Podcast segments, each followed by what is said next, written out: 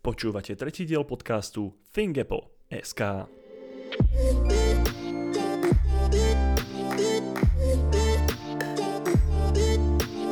Moje meno je Dominik Kozmály a sprevádzam vás každý týždeň tými najhorúcejšími novinkami zo sveta Apple. Vítajte pri treťom vydaní, v ktorom sa dozvieme o osude bezrotovej nabíjačky AirPower, motýloch klávesnici MacBookov, novinkách v iOS, o elektromobile od Apple a o príchode život zachraňujúceho EKG v Apple Watch do Európy. A možno aj k nám. Bajná nabíjačka AirPower je pochovaná. Apple po takmer dvoch rokoch úmorného vývoja vzdal boj s vlastnou bezdrotovou nabíjacou podložkou AirPower a celú ju hodil oficiálne zatiaľ, tak povediac do koša.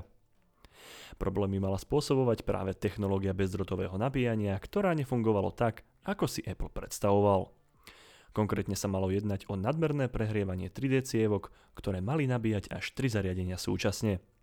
A keďže Apple je zvyknutý na prísne štandardy u svojich výrobkov, rozhodlo sa, že sa nemôže pustiť do predaja. Túto skutočnosť oficiálne oznámil pre portál TechCrunch sám viceprezident hardwareového inžinierstva Apple Dan Riccio.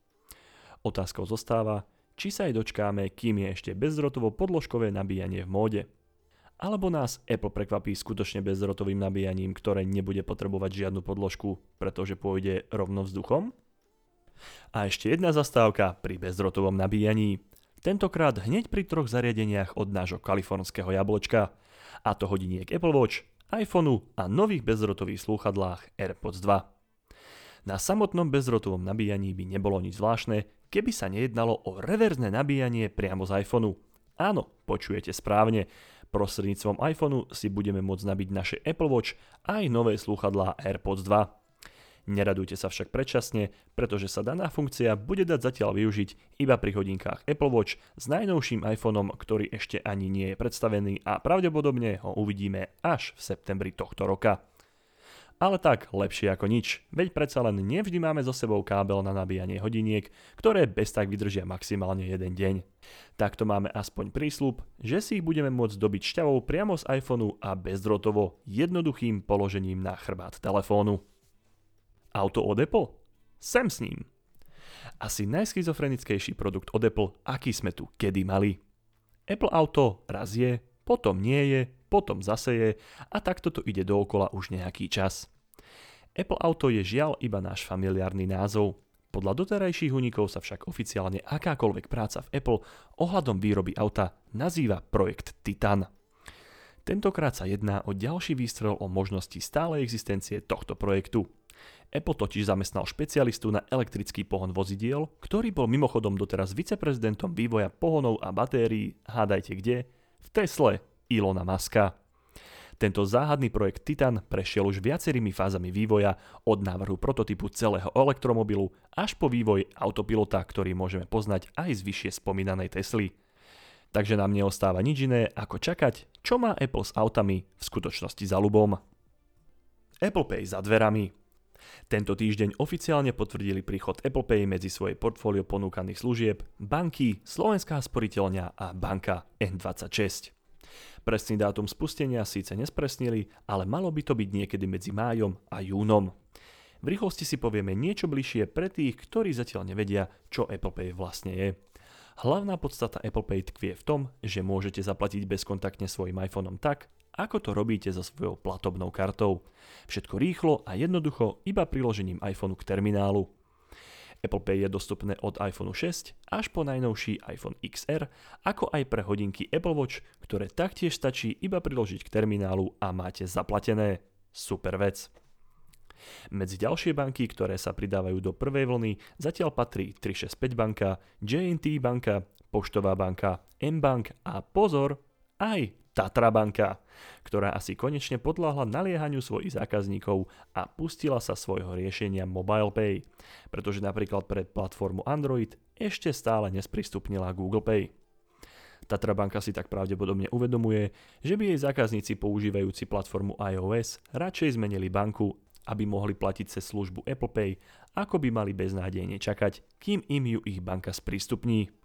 Z tohto rozhodnutia sa tešíme, pretože sami sme používateľia služieb tejto banky práve kvôli inováciám, ktoré prináša. Bol by to preto krok mimo, keby službu Apple Pay nesprístupnila medzi prvými. Na záver ešte zostáva dodať, že sa nemusí jednať o konečný zoznam bank, ktoré službu Apple Pay v prvej vlne spustia. Takže nezúfajte, pokiaľ sa zatiaľ vaša banka v úvodnom zozname nenachádza. A keď sme už zabrdli k susedom od Androida, tak si pre nás jeho mamina Google pripravila jednu novú šikovnú funkciu priamo v Gmaili aj pre iOS. Ide o swipe gestá, ktorými môžeme veľmi efektívne pohybom doľava alebo doprava triediť doručené e-maily. Tieto gestá boli pre apku Gmailu v iOS dostupné už dlhšie, ale nemohli sme si zvoliť z viacerých možností, ako vymazať alebo archivovať. Počas nasledujúcich dvoch týždňov, kedy sa bude daná aktualizácia šíriť, si tak budeme môcť ponovom vybrať, či chceme e-maily swipe gestom vymazať, archivovať, označiť ako neprečítané, odložiť na neskôr alebo stlmiť notifikáciu pre daný mail úplne. Aktualizácia iOS prichádza s kopou vylepšení. Apple tento týždeň vypustil okrem aktualizácie macOS, operačného systému pre počítače Apple, aj rozsiahlu aktualizáciu operačného systému iOS s poradovým číslom 12.2. Keďže je daných vylepšení a oprav skutočne veľa, vybrali sme pre vás top 5 najzaujímavejších, ktoré stoja za vašu pozornosť. V Animoji môžeme byť štyrmi novými zvieratkami, žirafou, žralokom, sovou a podržte sa, aj diviakom sú však dostupné iba od iPhone X a vyššie a na iPadoch Pro. Ďalej si môžeme nastaviť samostatný rozvrh pre odpočinok na každý deň v týždni. Užitočné, pokiaľ plánujete koncom týždňa spoločenské akcie bujarejšieho charakteru. V strede nášho zoznamu sa nachádza dočasné zapínanie alebo vypínanie limitu pre aplikácie cez nový prepínač. Pri audiosprávach, tzv. hlasovkách v aplikácii správy si vychutnáme vylepšený zvuk nahrávok. Takže možno potešujúca správa aj pre ASMR načencov. A poslednou, ani nie tak zaujímavou ako užitočnou novinkou, je informácia o zostávajúcej dĺžke záruky vášho Apple zariadenia v nastaveniach. To sa zíde, pokiaľ narýchlo nemáte po ruke bloček alebo faktúru, aby ste v prípade potreby rýchlo zistili, či je vaše zariadenie ešte v záruke. Apple lutuje motýliky v klávesniciach vo svojich MacBookoch. O akých motýloch to vlastne hovoríme? Ide o mechanizmus stlačenia kláves, ktorý Apple začal umiestňovať do MacBookov už v roku 2015 a nazval ho Butterfly Mechanism. Pre porovnanie, tradičný mechanizmus sa nazýva Scissor Mechanism, teda ako už z anglického názvu vychádza, jedná sa o nožnicový vzhľad. Tento nožnicový mechanizmus je o niečo vyšší, preto aj notebook musí byť o kúsok hrubší, aby sa do tento mechanizmus vošiel. A keďže Apple chcel a chce stále tenšie a tenšie notebooky, musel si vymyslieť vlastný mechanizmus, ktorý by mal zdvih kláves takmer minimálny. A tak prišiel na svet Butterfly Mechanism. Ten spočíval v tom, že jednotlivé klávesy držal nad kontaktnou plochou čo najnižšie a bol podobný motýlým krídlam. Bolo to skvelé riešenie, vďaka nemu sa podarilo stenšiť klávesnicu až o 40%. Avšak nastal jeden veľký problém, ktorý sa objavil v roku 2016 s príchodou MacBookov Pro. Stačila jedna drobná nečistota, mnohokrát len zrnko prachu, ktoré sa dostalo pod kláves a prestal fungovať. A nie je možné ho odstrániť bez stlačeného vzduchu alebo celej demontáže. Tak Apple začal vydávať nové, vylepšené verzie klávesníc, ktoré by mali tomuto problému zamedziť. V súčasnosti je to už tretia, ale stále to nie je ono. Preto sa v Apple rozhodli vypustiť výmenný program určený pre prvú a druhú verziu klávesníc. V prípade tretej daný problém spadá ešte pod záručnú opravu, keďže sú MacBooky a teda klávesnice tejto verzie ešte v záruke. Takže pokiaľ máte tiež problémy s niektorými klávesmi na vašich MacBookoch, máte nárok na výmenu. Celý problém však pred pár dňami zaklincoval Peter Stern z Apple, ktorý zhodnotil, že si uvedomujú problémy s Butterfly klávesnicou a je im to veľmi ľúto. Naznačuje to, že nech sa snažili ako vedeli, motýlikom v klávesniciach už nevedia pomôcť. A tak nás v najbližšej dobe čaká ich nahradenie niečím iným. Otázka znie, stojí tých pár milimetrov miesto funkčných kláves za to? No ale aby sme dnešný podcast ukončili pozitívne, ako posledné si dáme dve potešujúce správy. Apple opäť začal predávať legendárny iPhone SE. Všetci milovníci kompaktných veľkostí a ikonického sendvičového dizajnu sa môžu tešiť. Apple síce neuviedol novú generáciu iPhoneu SE, ale aspoň opäť spustil predaje pôvodného modelu v oficiálnom e-shope. V momente, ako boli znova uvedené do predaja, sa všetky vypredali rýchlosťou blesku. K tomu za veľmi priateľné ceny. 32 GB model za 249 dolárov bez dane a 128 GB model za 299 dolárov bez dane.